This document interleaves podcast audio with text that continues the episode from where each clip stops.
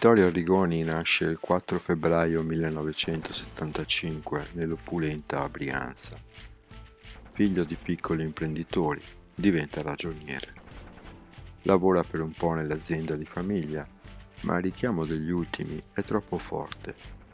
Eccolo in Croazia, poi in Russia, quindi in Ucraina, Estonia, Polonia, Repubblica Ceca e poi in Perù e in altri paesi a ricostruire sanatori o alloggi per disabili e profughi di guerra.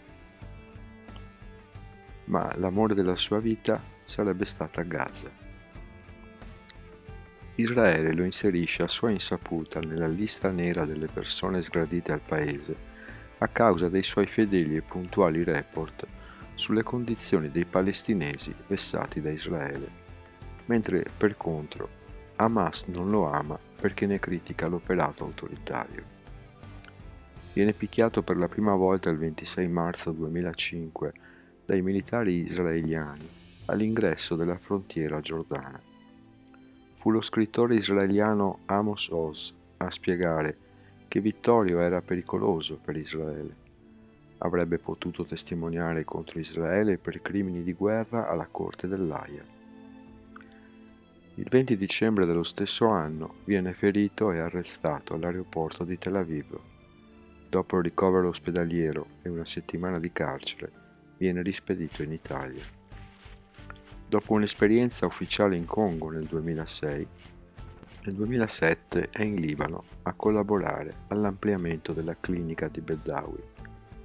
Via mare rientra a Gaza, dove riceve la cittadinanza palestinese onoraria. Siamo nel 2008. Nel novembre di quell'anno viene ferito, incarcerato ed espulso dall'esercito israeliano, ma rientra a Gaza il 21 dicembre. In via ufficiale fu reporter per il manifesto e finanche per Rai 2. Attraverso i suoi canali YouTube e i suoi blog non ha mai mancato di fotografare istantanee dei soprusi subiti dai palestinesi ad opera di Israele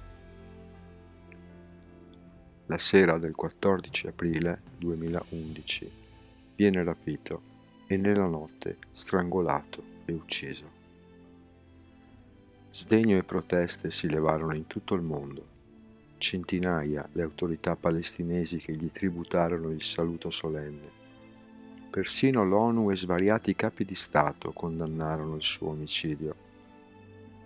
Solo il governo italiano non inviò nessun rappresentante ai suoi funerali italiani, né approvarono mai un riconoscimento al tormentato ragazzo innamorato degli ultimi.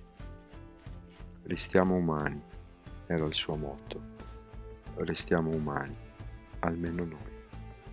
Per Rebels, Robin Ash.